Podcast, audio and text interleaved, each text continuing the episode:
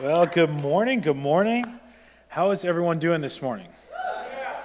Okay. Well, if you're doing good, turn to the person next to you and say, "Hey, I'm doing great this morning." Awesome. Awesome. Well, as uh, your pastor said, my name is James James Warren. I am.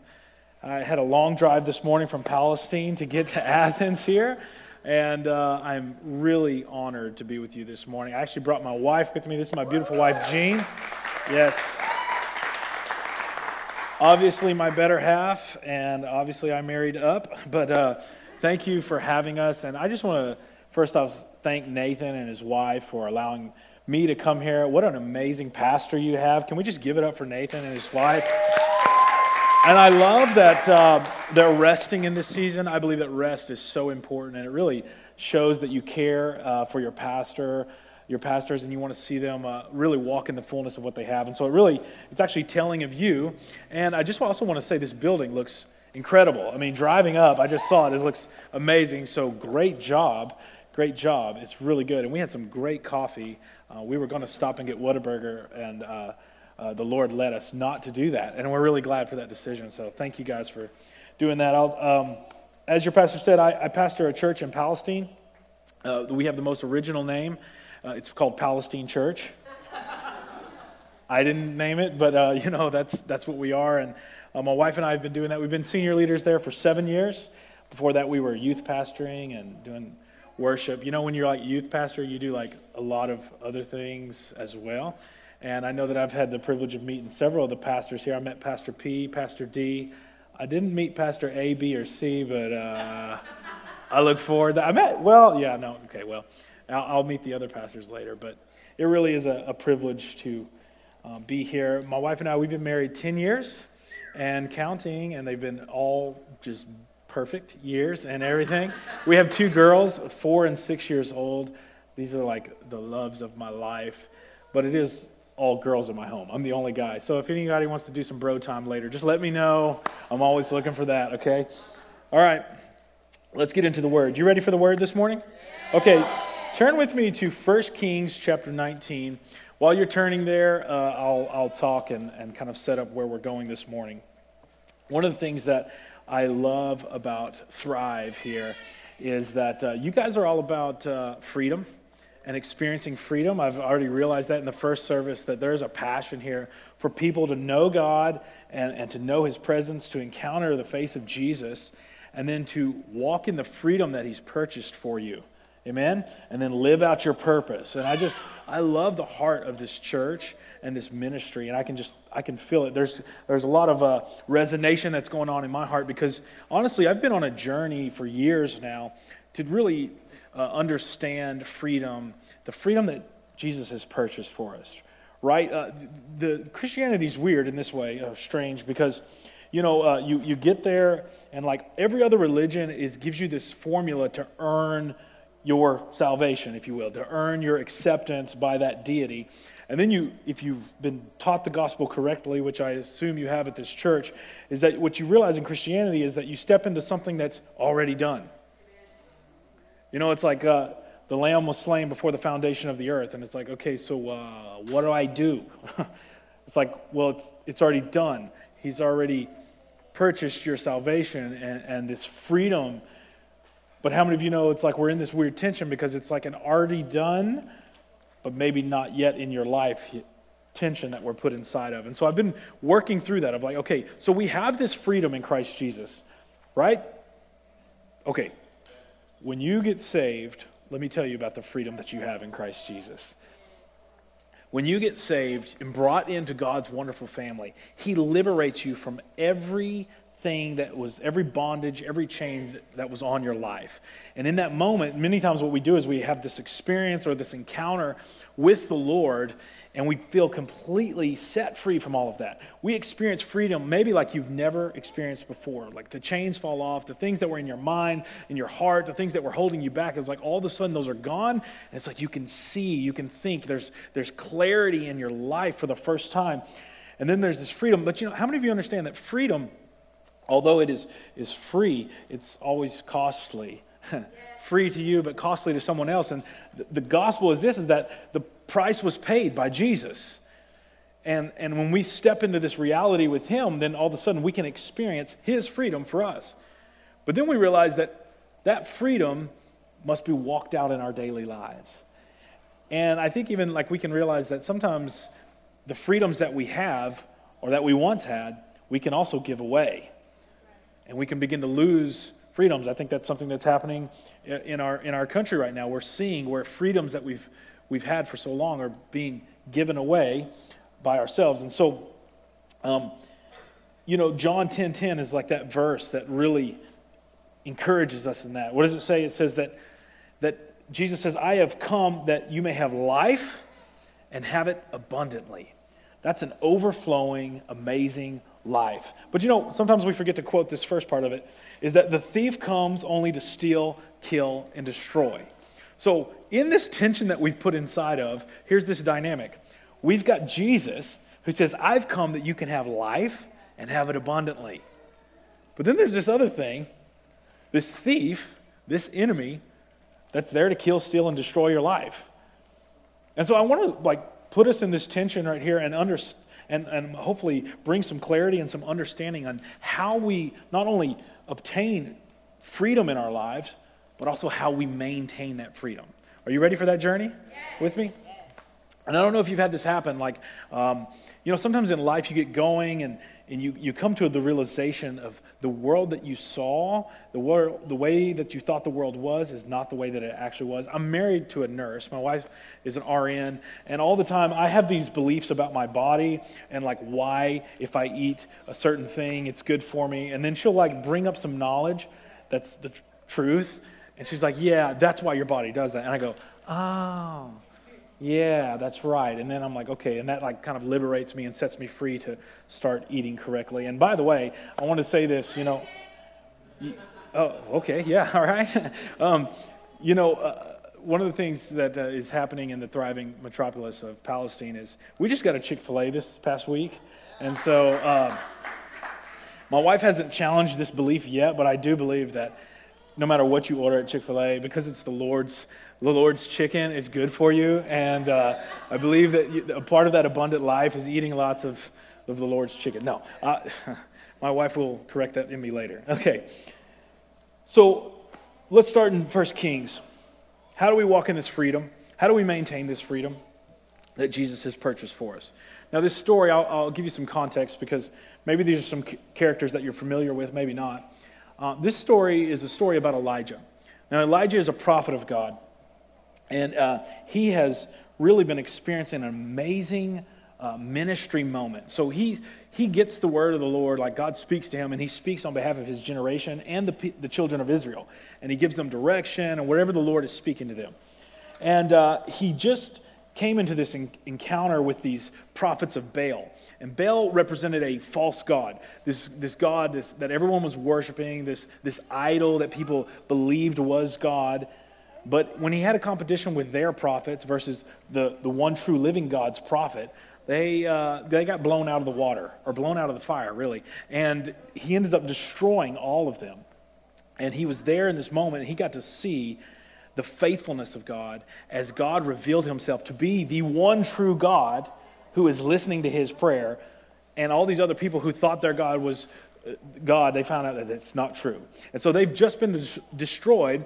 And you would think that Elijah would be on the ministry high of his life and he would be just riding high in, in, this, in his relationship with the Lord. But this story that we go into kind of reveals a different thing going on in his life. Now, I want to say this about Old Testament stories. I, some of the young men that I disciple, they have questions about this. It's like, what, what is this story? Is this an actual story? What does it mean to me? You know, sometimes it's so vague and it's like, what, what's, what's going on here in this story? And how am I supposed to apply this to my life? I'm, I'm that way. I'm like, I want to know what it means to me.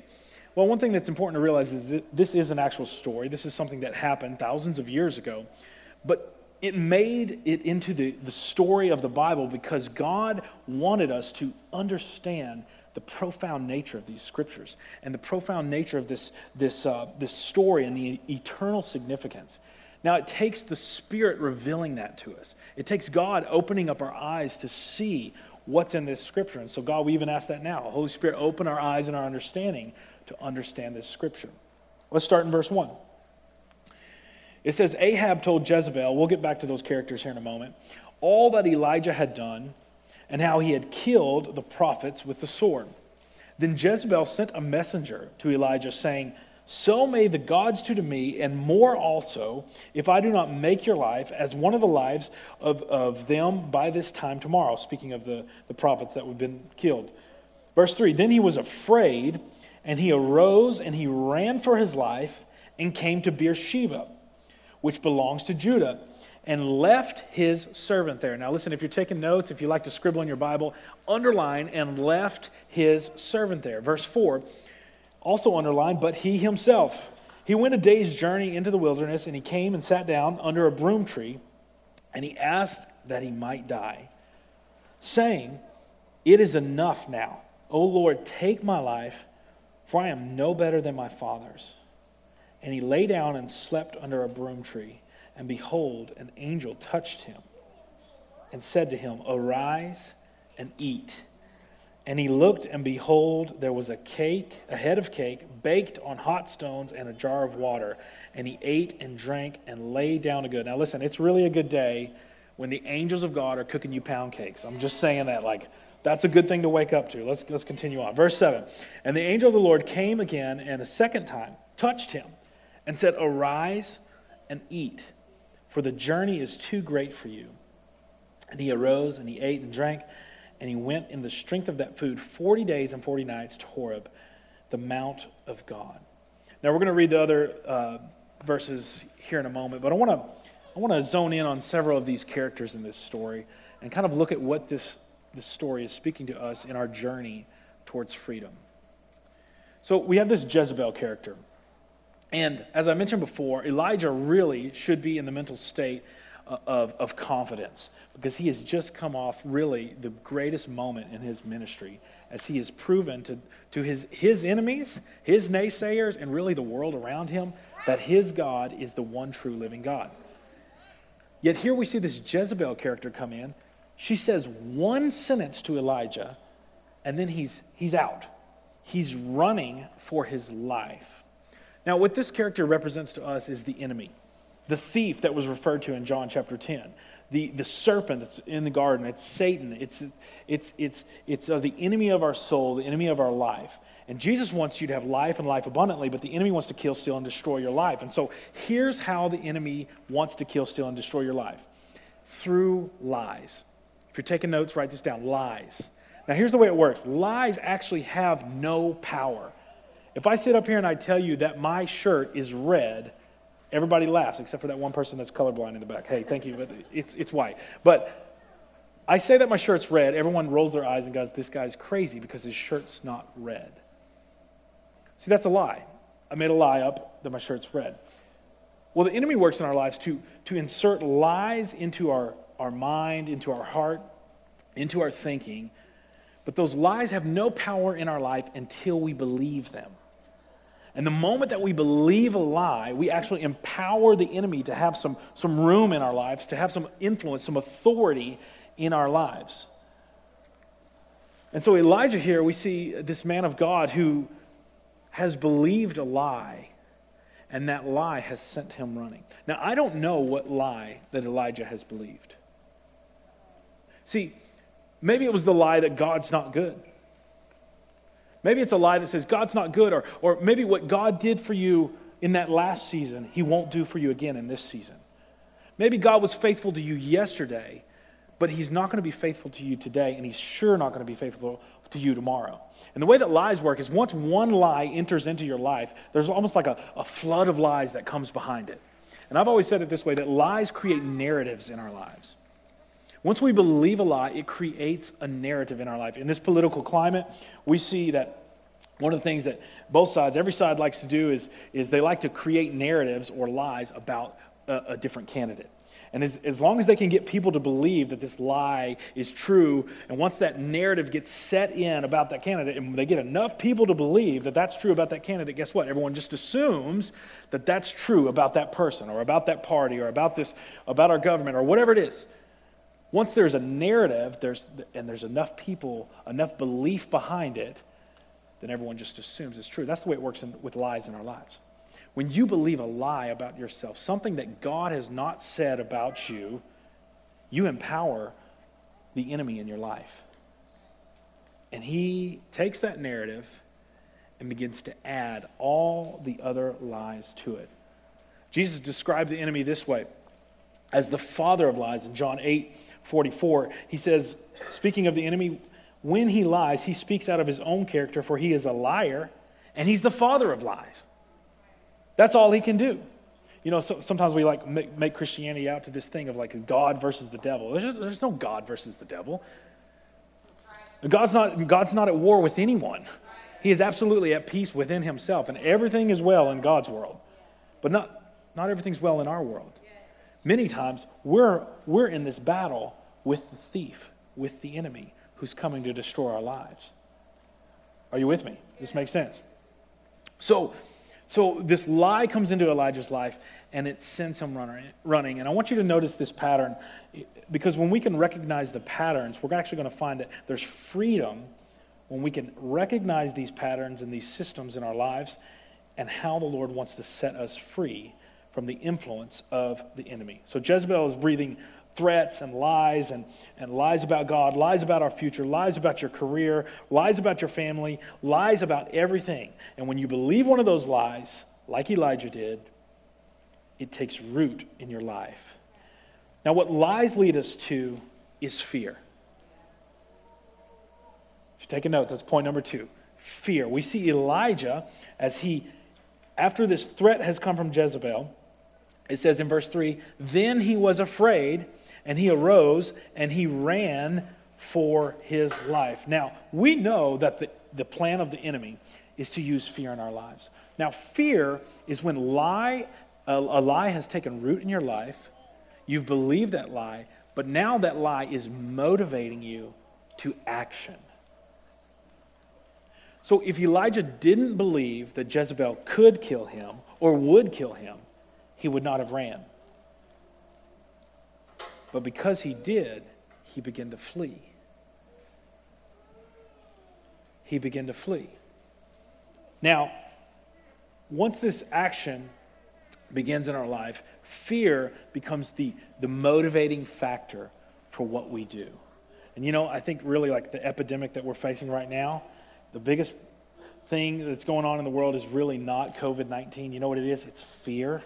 There's an epidemic of fear going on in our nation, and people are motivated by fear to do things that they would not do if they were, like First Timothy says, given, you know, God did not give us a spirit of fear, but one of power and love and self control.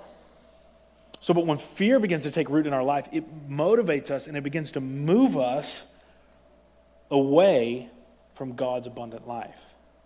So lies lead to fear. Now, what does fear lead to? Fear will always lead us to isolation. I want you to take note here uh, of the next thing we see in the scripture is that in verse 4, excuse me, in the end of verse 3, after he's afraid, he's running, it says that he left his servant there in Beersheba.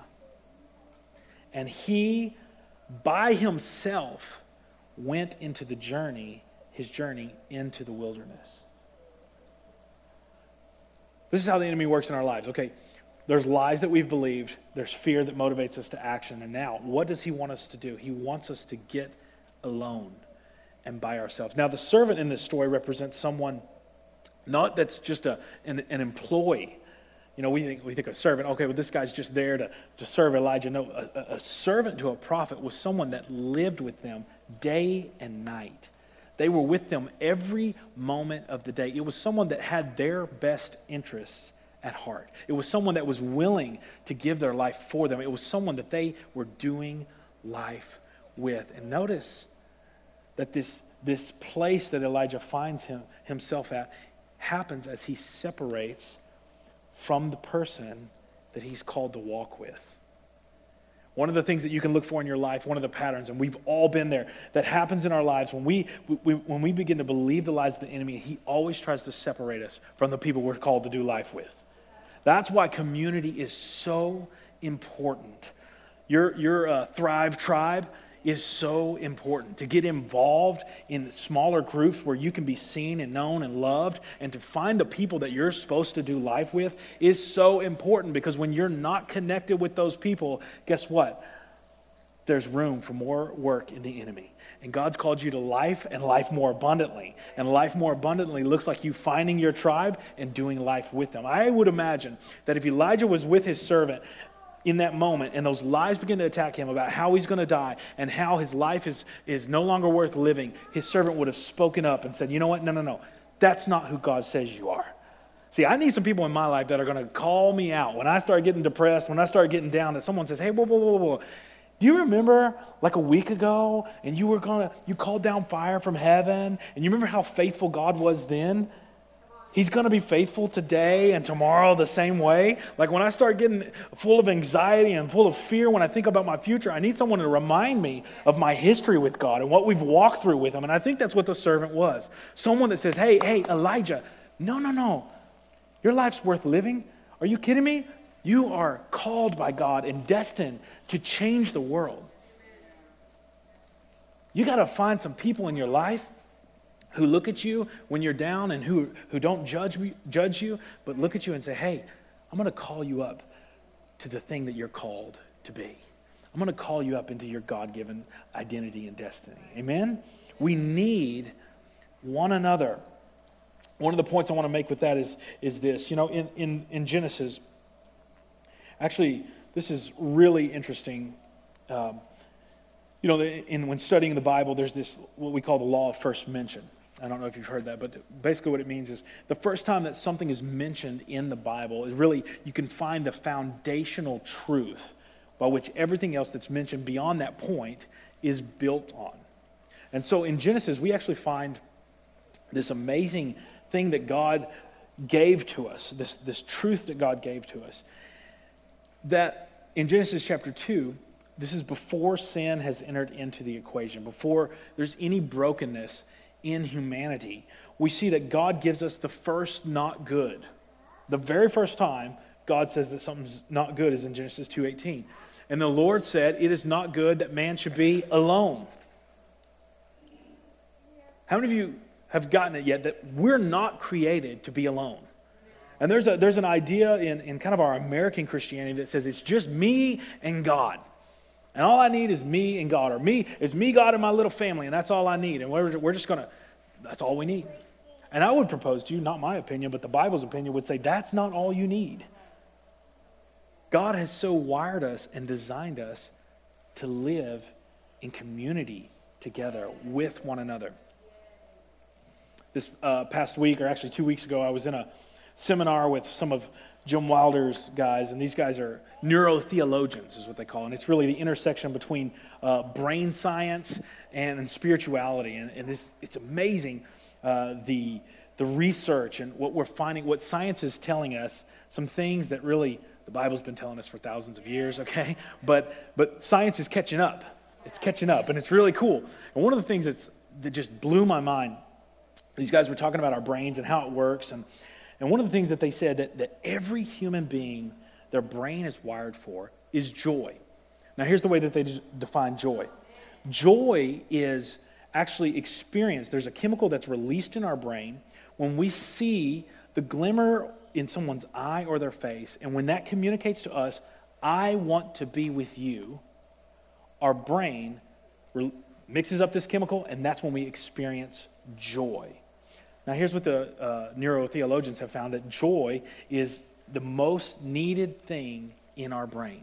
Actually, six times a second in a room like this, we don't even realize it, but we are looking for joy. We're looking for that look in someone's eye or someone's face that says, I want to be with you. We're wired that way. We're wired to need one another just to get our brains working the way that God created them. And they found that infants, you know, an infant can only see when they're born, they can only see from about their mother's breast to the mother's face. And guess what that infant's looking for? Six times a second, whether they know it or not. Joy. They're looking for somebody to say with their face and with their eyes, I want to be with you. I want to be with you when you're riding high. I want to be with you when you're riding low. It doesn't matter. That's why we can experience joy even in our suffering, even when we're going through a hard time. When somebody steps into my life and gives me that look of like, listen, no matter what happens, ride or die, I'm with you. We're going through this together. We begin to experience joy, and that begins to heal our brain. Now, this is what they say. You know, I'm, I'm just, I'm just a young guy from Palestine. I don't know what I'm talking about. Okay. But this is what the Bible's been telling us since the beginning. You and I were wired for community, and the enemy uses isolation, isolation to get us in the place where we're disconnected from the very people that God put in our lives to heal us. Here's some of the symptoms of isolation running. Do you feel like you're running? Running from God, running from yourself, running from your problems, Elijah was running from, what we find out is that Elijah was running actually from the person he was called to confront. Are you tired? Exhausted? Depressed? Do you have suicidal thoughts like Elijah? I'm saying that all of these could be symptoms of your aloneness and your isolation. It's not good enough for us just to be in relationship with God. God actually designed us to have relationship with Him and with one another. So isolation is a very danger, dangerous place. And sometimes when we get in that place of isolation, one of the hardest things to do is to figure out how to carry our burdens. Because so often, the burdens that we carry were never, we were never meant to carry alone. And I see Elijah here in this moment being crushed by the weight of what he was called to carry. But him leaving his servant shows me that he was never called to carry that alone. He was called to carry that with someone else. God's put us together. So, isolation. So, lies lead us to fear. Fear is that motivating uh, thing in our lives that leads us to the place where we are isolated and all alone. Now, being isolated and all alone, you would think that that is the enemy's ultimate plan for us. But I kind of see something else in this scripture that is revealed that is like the next level of where isolation will lead us to. And what I want us to do is jump back up to the scripture in verse 9. Um, after Elijah had this wonderful pound cake from heaven, uh, he, for 40 days, was on this food. But the next paragraph, the next sentence that we see is Elijah is now in a cave. And so he's kind of like back in a place where he's all alone. You know, and that's like our journey towards freedom is like that. Although we've, we've, we've experienced this freedom in Christ, many times we realize these patterns in our life where we've, we've experienced freedom in one area, but then like maybe there's another area where we don't get to experience that freedom. And it's like we're having this, we're having these reoccurring bad behaviors or we're having this reoccurring sin that's going in our lives. And it's like, what is going on? And I think really this is kind of what's happening with Elijah. It's like he was down, God got him up, he, he experienced that freedom, and now, next thing you know, he's in a cave, all by himself, all again. And he's in this cage and he lodged in it. And behold, the word of the Lord came to him, and he said to him, What are you doing here, Elijah? Turn to the person next to you and say, What are you doing here? Some of you are like, I, I rode with you. What do you mean? I'm, I'm here. Now, you know, let's, let's, let's, let's get right to the chase here. When God asks a question like this, He's not asking about your location. He knows all things, He knows where you are. I think the question that God is asking Elijah here, probably the same question that He's asking us here this morning, is like, what are you doing here? Like, like why are we in this state? Why are we in this mental state, this emotional state, this, this spiritual state? What, like, what, the headspace that you're in? What are you doing here? And Elijah's response, um, he says in verse 10, I have been very jealous for the Lord, the God of hosts, for the people of Israel have forsaken your covenant, thrown down your altars, and killed your prophets by the sword. And I, even I only, am left, and they seek my life to take it away. Now, the Lord comes again to him in the cave in verse 13 and ask him the same question. He says, What are you doing here? And Elijah gives him the exact same response. And maybe you've heard the story, but uh, the Lord is there in, in, the, in the there's a there's an earthquake, there's some wind, there's some fire, and none of that stuff God was in. But it says that God was in the whisper. And before God asked Elijah this the second time, he said that he heard God's voice in the whisper. And in verse 13, when he heard it, he wrapped his face in his cloak and he went out and stood at the entrance of the cave. And behold, there was a voice that came. And God asked him the question again. Now, Elijah's response is the same, but there's something that we see here. At the end of this paragraph, God tells Elijah that, that he's got 7,000 prophets that haven't bowed their knee to Baal, which is God's way of saying, hey, listen, you're not the only one. And here's the danger with isolation is isolation always leads us to a place of illusionment. When we're illusion, where, where we can't see the world for what it really is. Let me give you the definition of illusion. Illusion is something that deceives by producing a false or misleading impression of reality. So when we step into a place of illusion, all of a sudden we actually can't see the world and God and people for what it actually is. And like, like in our nation, I feel like that's where we're at. We're at the place where people are living in illusion because there's all these facts and truths, and everybody, no one can agree on anything because no one can actually see what reality is. And this is a dangerous place. Because in the place of illusion, we actually begin to believe lies that go so deep to, to tell us that we are the only ones. And I'm here to tell you this morning you're never the only one. It doesn't matter what you're going through, no matter how deep or dark your depression is, or, or, or how hopeless or broken you feel, you're never the only one. Now, I want us to see something in this story that's so, so important and so powerful. Because we kind of see Elijah in this story and we go, okay, like, that's me. He's on a journey. He's trying to get freedom. He's trying to walk out his life with God. And I'm trying to do that um, we see the enemy who is just constantly hurling these lies and these threats towards us and, and the fear that takes place in our lives. But, but where's God in all of this? You know, you ever ask that question? It's like, where's Jesus in all of this? Where's Jesus in my journey? Well, Jesus is right there with you.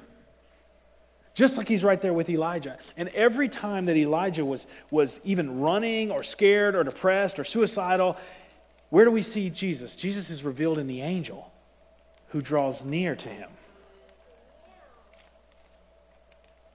And I love the attitude that Jesus has here because he doesn't come to us in a place where we're broken and hopeless and depressed and full of anxiety and say, hey, pull your boots up, let's go, get up. Sometimes I think that's the way our East Texas gospel sounds like. God helps those who help themselves.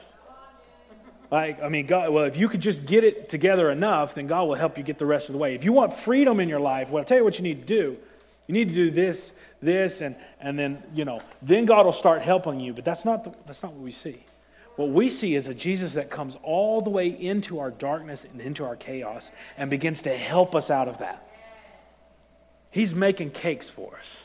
He's giving us water to drink. He's getting us out of that place. And notice there's no condemnation. Notice there's no, you shouldn't be here.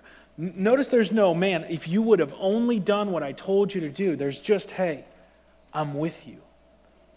And this is the gospel that we preach that Jesus came into our world, put on flesh, and walked amongst us, walked as a human being, so that, not just that we could go to heaven, but that heaven could come to us.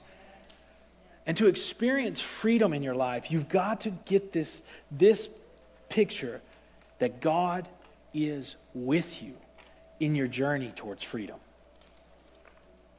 Because the biggest lie that the enemy is always bringing into the equation is God's not with you. He's not with you if you don't do it. if he's not with you or he's going to stop being with you, it's, it's, none of it's true. He's with you. Depression, anxiety, hopelessness, he gets in there with you.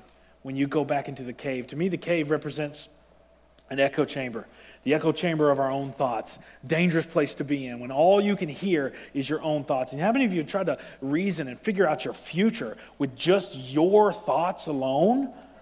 Oh my God. And then, you know, let's let the enemy introduce one negative thought that says, No, you're not going to make it. You're not enough. You're not good enough. You don't have what it takes.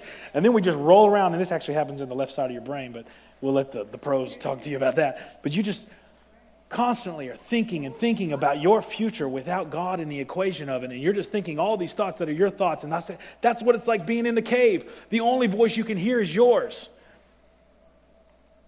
But God calls Elijah out to the edge of the cave. And here's what I have for you this morning that God is calling you. If you're in that place where you're stuck in the loop of your own thoughts, God is calling you out of the place of just your own thoughts to the place where you can hear his voice more clearly. The edge of the cave where he can say, What are you doing here? And he can begin to disillusion you. He take away the illusion so that you can see him for who he really is, so that you can see yourself for who you really are, and you can see the world around you, the people around you, for who they really are.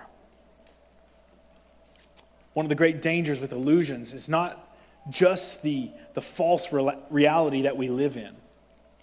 But when we live in illusions long enough, we actually begin to project that illusion on everyone else around us. So all of a sudden, what's actually not a reality, now you're trying to project on everyone else. And I, you know, as a parent, you kind of start seeing this as you're raising your kids. You're going, ooh, they're turning out just like me, and I want more for them. I want them to be better. And it's like, if I can't see the world the way it actually is, how am I going to show them to see it that way? Because I'm just projecting on them the way I, I see it, and I'm like, God, you've got to help. You've got to give me a new way of seeing the world. And that's what he came to do.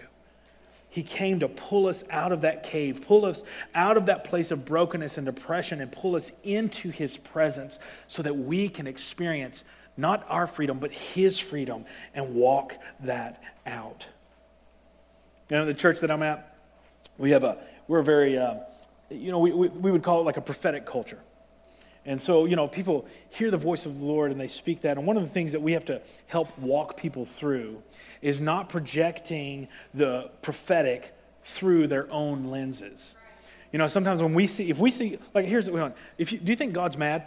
If you think God's mad, if God's an angry father, and the Lord speaks to you and he says, Hey, I want you to tell this person that, but you believe that God is an angry father, guess how you're, the tone and the manner of which you're going to deliver that word that God gave you? As an angry father, because that's the way God is. But what if you saw God as a loving father? Then when God says something and you're going to relay that word to somebody, you go, you project it like a loving father versus an angry father. What if you believe that the world is going to end in a year and everything is doom and gloom and we have no future? And then when the Lord speaks to you about the future, guess what? There's a certain urgency and doomsday attitude that you have towards this future, and it lacks hope. But what if you saw God as the God of love and hope, and that no matter what judgment the Lord brings, there's always hope, and especially for his bride. Wouldn't there be a different tone that you deliver that word from the Lord? And so I'm saying that the illusions can become so dangerous when we begin to project those illusions onto other people. And so many people are turned off by Christianity and God because Christians talk about a God that people can't see in their lives. And we live in an illusion. Is that too heavy? I'm sorry. That was like, that was a little intense. I'm going to back it up. Y'all want me to tell another Chick fil A joke? Okay, no. God came, Jesus came to set us free. And He wants to liberate our eyes so that we can see Him for who He really is and see ourselves for who we really are. See everyone else for who they really are.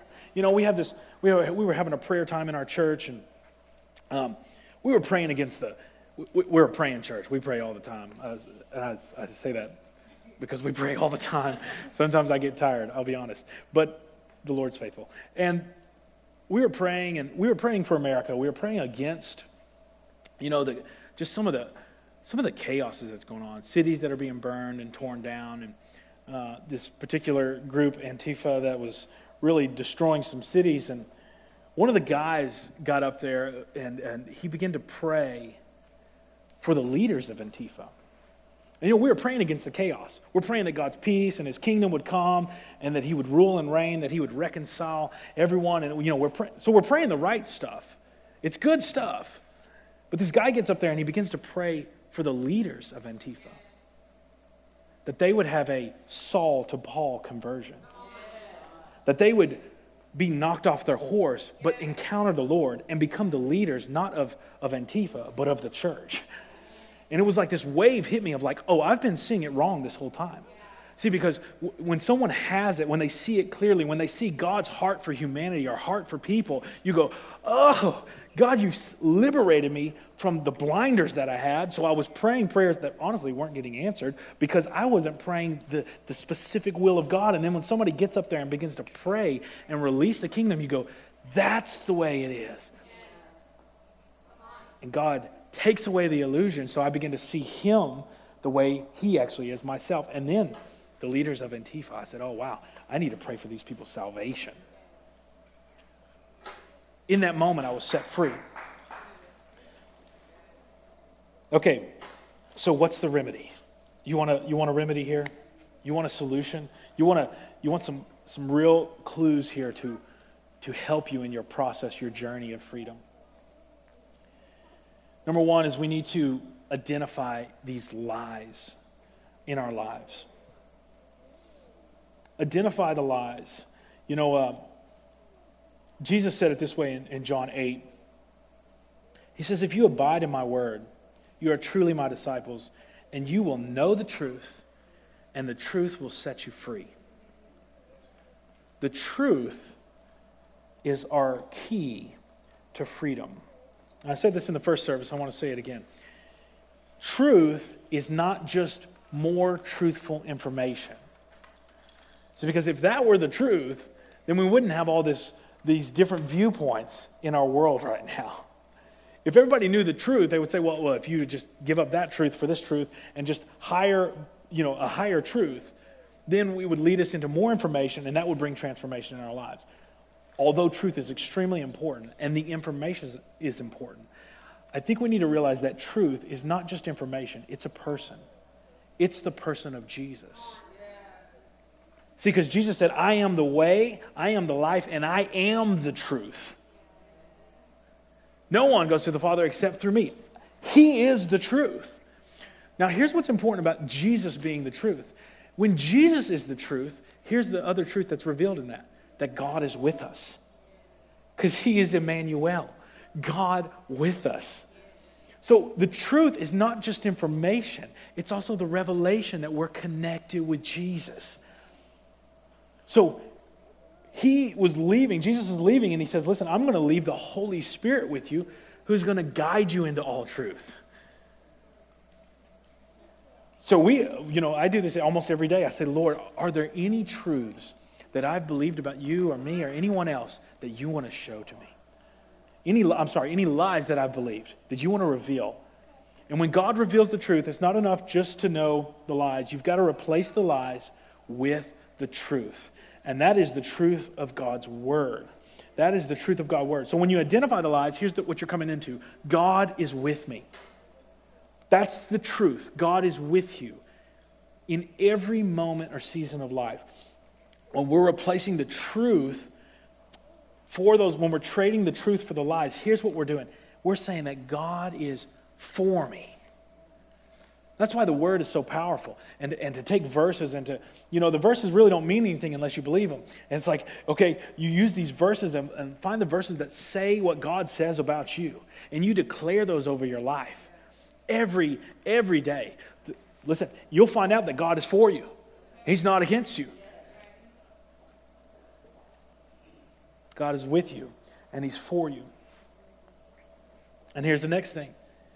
The third thing that we need to do here's the remedy is that we need to walk in the light together. Walk in the light together. So we have these, these, these things that are being revealed that God is with me, that God is for me, but then there's this walking in the light together. So First John chapter 1 and verse 5.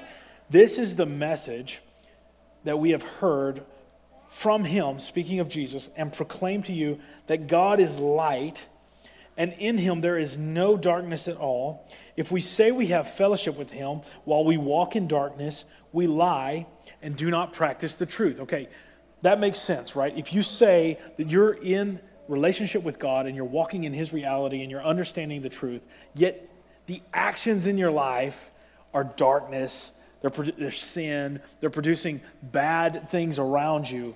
It's like, hey, we're not practicing the truth. And so let's go to the next verse because this is the key. But if we walk in the light, as he is in the light, guess what? We have fellowship with one another. And the blood of Jesus, his son, cleanses us from all sin. Your pathway to freedom is not disconnected from the people around you. God has neurologically wired us this way. He's been declaring this in His Word since the beginning that our way to freedom is actually going to be found in a process with one another. Now, this is really hard because relationships are difficult. Can I get, is that all right? Like, relationships get really difficult, especially when we get wounded and hurt. And our tendency is to wall up and close up and not allow people in. And we've even adopted this thing where we'll let God in, but not people. And I'm kind of leading us to this point where I'm revealing that that's actually not possible. Because if we walk in the light as He's in the light, we have fellowship with one another. and He cleanses us, He heals, He heals us. And that's what I feel like Lord wants to do this morning is bring healing into your life. And he wants to do that through his word, his Holy Spirit revealing the truth to you, but he also wants to do that through the people that are around you. To reveal that and to help you through this healing. This is the remedy that will disillusion us, that will put us back into community, that will set us free from fear, and will allow us to walk in the truth. Now, I'm very practical. I, I, like to know, like, okay, well, James, how often do we do this? It's like, well, every day. I wish I could tell you that it's just, we could do it all right now. We just all do it right now. And it's like, okay, we're done. We did the process. But God's not a God of just processes, He's a God of relationship. And He wants to be with you in this journey. And listen, I, I realize that there's so many lies that we've believed about ourselves. There's so many so many places of our heart that we've given root and authority to the enemy to speak to us about those things. And we've just allowed this, this narrative to continue running in our lives. Would you be willing to allow the Lord to come in and replace that false narrative with the truth of His Word, of what He says about you? Would you trust Him enough to allow him into the, the places you're kind of scared to talk about. The places that are deep in your heart, deep in your mind. He wants to go there with you because he wants to heal you. Let me pray for us. I just feel this strongly. Let's, let's bow our heads if you're here this morning and you've been uh, you've been struggling with some intense anxiety,